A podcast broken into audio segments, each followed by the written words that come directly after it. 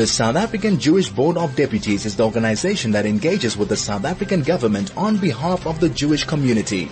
Join Cherise Zephert for the next hour to find out what the SAJBD has been up to. 101.9 High FM. It is Valentine's Day and yes, love is in the air. And while Valentine's Day is not necessarily a Jewish thing, the shadchan or matchmaker very much is.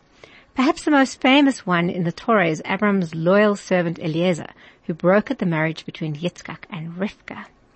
But what is the role of a shadchan in today's society? I am absolutely delighted to talk to dating coach and matchmaker Casey Shevel to find out more. Casey, welcome and thank you so much for joining me. Thank you so much for having me, Cherise. Um, Lovely to be here. Casey, t- firstly, how did you become a matchmaker? Well, basically, uh, how my journey sort of led led me to this. Uh, I was a frum girl who only got married at 30, um, and in our community, obviously, that was quite late. Um, I was very much felt very much on the shelf. My mother was saying to him for me. And, um, and I hated the dating process. And I knew that there was an easier way to do things, but I knew that no one would listen to me until I sort of had my happily ever after. So I waited until I did get married. And then as soon as I did, um, started my journey into helping other people to making this journey an easier one. So, uh, were you married by through a shadchan? Did you use a yes, matchmaker? So you did. Much so. Okay, so you did you, you, So you obviously grew up in a more religious community. Yes. And was dating allowed? Um, dating before marriage yeah, when we were I young. Mean, yeah, like as your, teenagers, I never dated. No, my, I, I never dated as a teenager.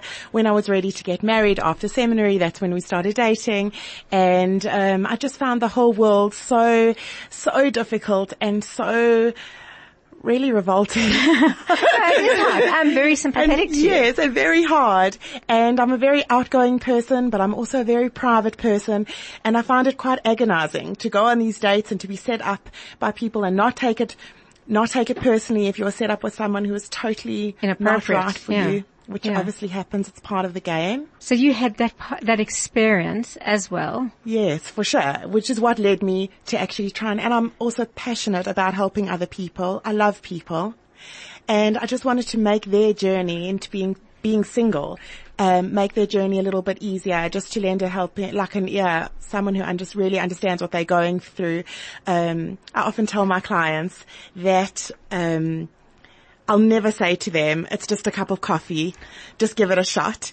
Uh, if, if I think I'm taking a chance, I'll say, I'm taking such a chance. Let's, let's see if this works. But I'll, I never downplay. I understand what goes into a date and preparing for a date, um, especially, especially for women. Um, and I just don't want anyone to waste that, that mascara. It's just not necessary.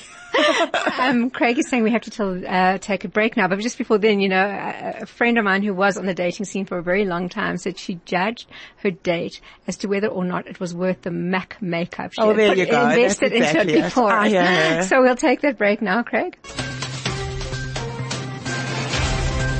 This is Jewish Board Talk with Cherise Zephert, only on 101.9 High FM and I'm talking to Casey Shevel about matchmaking in the Jewish community, bearing in mind that it is, after all, Valentine's Day.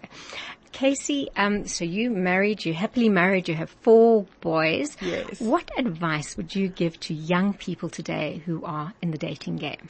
Well, what I'm constantly, constantly telling my children, and they'll tell you on the way to school, on the way to soccer, uh, because I do have four boys, and I realize that there is what we call a shidduch crisis.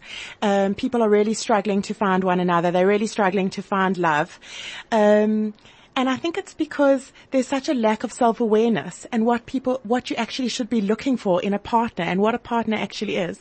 So I'm constantly, constantly telling my boys that what, you know, what, what I'm meeting in, in my, in, um, in my clients are men who've been told their whole life by their mommies that one day you're going to meet a beautiful girl and you're going to fall in love with her and she's going to be so pretty and you're just going to love her and you're going to live happily ever after. And I think, and then I deal with those guys who now 45 and are still looking for this beautiful girl. um, Which is not to say that she's not out there and not waiting for him, but I think the focus just needs to shift a little bit. And I tell my boys that one day you are going to meet the kindest, most beautiful girl. She's going to have such a beautiful heart and you're going to see how wonderful she is to her parents and all her friends are going to love her and she's going to love animals and she's going to be kind to her friends and kind to her sisters and her brothers and you're just going to fall in love with this beautiful person. And I think if that's what we, if that's the message we're giving our children, then that, that there will be an a deeper understanding of what it is that you're actually looking for in a partner. And Casey, in a, in a way, what you're talking about now are your values. Yes. And what you're doing is you're imparting your values of what's important in a partner to your kids. And sure. whether these are universal values, highly regarded by everybody is a different matter, but you raise the point of, um, what are we looking for? Do people come to you and say, is it, do you work in the same way as, you know, kind of traditional shadchans? Well, um, some people think that I do. I, I sort of have um, moms that like usher their daughters to me at weddings. Their poor little daughters with their like deer in the headlight looks and I, I want to die for them. Please don't do that. Don't do, don't bring your daughters to me at weddings. It's so awkward for No. them. But, um, when I meet with clients, um, we basically just meet for a cup of coffee and we just chat and we chat about previous relationships, what they're looking for, where they're from. I like to just get an idea of who the person is sitting in front of me. And then yes, we do discuss what they are looking for. Um, I call it their wish list. They're allowed to give me their wish list and they can tell me a hundred thousand things that they are looking for. And we dwindle them down to basically three. You get three. Um, attraction is a given. Yeah. So he ha- they have to be attracted to one another. I don't ask someone what they're attracted to. I don't really want to know. I won't introduce them to someone I don't think is attractive, but you never sort of know. And then other than that, they get three main things that they're actually looking for. So you have male clients and you have female clients. So the it. reason I keep asking you this is I recently read a book, um, it was entitled Short Jewish Stories. And one of the stories was a shadchan and it was obviously set way back. Yenta. And then, it wasn't even Yenta. I think it was even predates that. And you kind of have this image of this old man and he comes with his box and he takes out the photos and then the first date comes and he's like, ah, that wasn't what I had in mind. You didn't mention the fact that, you know, X, Y, and Z. So do you ha- do you keep a box of photos and then just So I don't, but I mean, we're living in a in a times where, Digital uh, where age. uh, yeah, exactly Where in a digital Google age the where really images even when I up. phone someone and it's suggesting a name, I can hear they're busy typing their name. Oh, what's their surname? And I know they're looking at their picture. So I have no problem sharing photographs, uh, and and I know that's going to happen. I'm very happy for that. But I say don't delve in it too deeply. Don't check who her friends are on Facebook and who she's following. and Like and you know, and if you don't like the fact that she wears Lululemon gym gear, like that can't be a reason not to go out with her. So. I have no problem that someone, you should know who, who you're going out with and know who to expect maybe at your door. And, um, I mean, so much of, of this is about attraction. 90% is going to be actually just if you're, if you're attracted to this person. So as long as, as you're giving someone a chance, then, then I'm happy. And Casey, you grew up in, an, in, a, in a more orthodox community where Yes. matchmaking was maybe more acceptable. Yes. Who are your clientele? Is it the religious or is it more secular communities? So my clientele is far more secular. I've just found that everybody is struggling to find someone. We're living in a time um, of tremendous conflict, and I'm actually so happy it's Valentine's Day today because I feel like I was thinking on the way here. Yes, we don't c- celebrate Valentine's Day, and yeah, it's really I don't know Saint Valentine, whatever Yeah, it is. But the truth is that it's always a good time to celebrate love. Yeah. And we're living in a time of so much turmoil and conflict that it's hard for people to find one another and it's hard for people to find love. So, um, I can't even remember why I'm talking about that. um, your secular community. Oh, Do you find that because kids are more connected to um, devices, that they are struggling to make real relationships, or is, that, or is that an oversimplification? I don't. I think it's a it's a bit of all of that. I think that um, you know it's very hard to get a guy to call a girl and actually say, "Hello, would you? My name is so and so. Would you like to go out with me?" I know that you know I'll give a guy a girl's number and he'll WhatsApp her, and it's so it's a very different sort of thing. Whereas in our day, you sort of had to phone the girl's house and speak to Mr. So and so and say, can I please speak to your daughter? And that was, and the truth is I'm very old fashioned that way. And I really try and encourage my guys to phone a girl and pick up the phone and let her hear your voice and, and be a man. Yes, it's not great and it's not lacquer, but she knows you're calling. I've told her you're calling. She's expecting this call. It's not out of the blue. Uh, she's agreed to go out with you. Um, but yeah, so I think people are quite disconnected and we have to learn how to actually have real conversations. Do you encourage women to call guys? No. No. No, I don't think No. that's our place. Okay. I'm just Yes, just I mean, I don't think if, it's if not a girl wanted to, here. yeah, Yeah, if a girl wanted to, for sure. Yeah. But I feel, and I think that was part of also, you know, I think w- there are a lot of strong, independent women out there. Mm. I believe I'm one of them. And in the dating world, it was a big lesson for myself. I had to learn to just down. Oh, I feel like I'm going to get flack for this, but to just downplay it a little bit. Because actually, what a man wants is for you to just be a woman.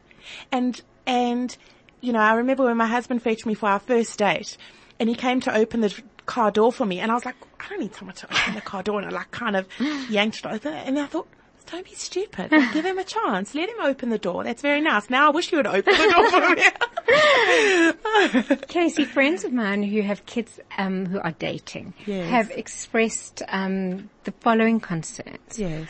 that the Jewish community is quite small and actually um, all our kids really know each other already. They know each other from school or from camp.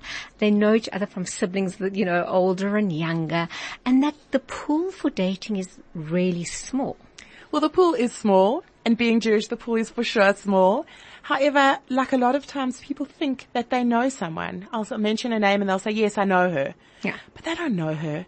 And haven't, have you ever sat with her? Have you ever spoken to her? Do you know, do you know, you, if Yeah. you know what I'm saying, they don't just give someone a chance. It doesn't matter. You don't know them. You don't know them in that circumstance. You don't know them have, actually having a conversation with a person and seeing what they're really about.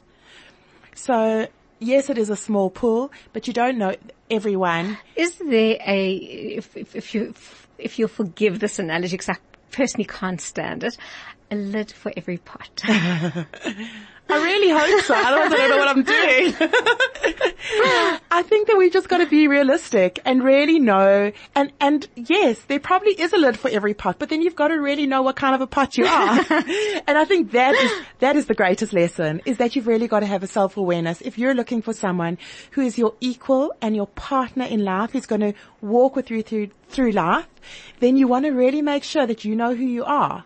And if you don't know who you are, you're not going to find her or him. You're not going to because you really have to have that, that awareness. now, are you out there? Is it easy to get hold of you, Casey? Um, No. I'm saying it's a little bit easy.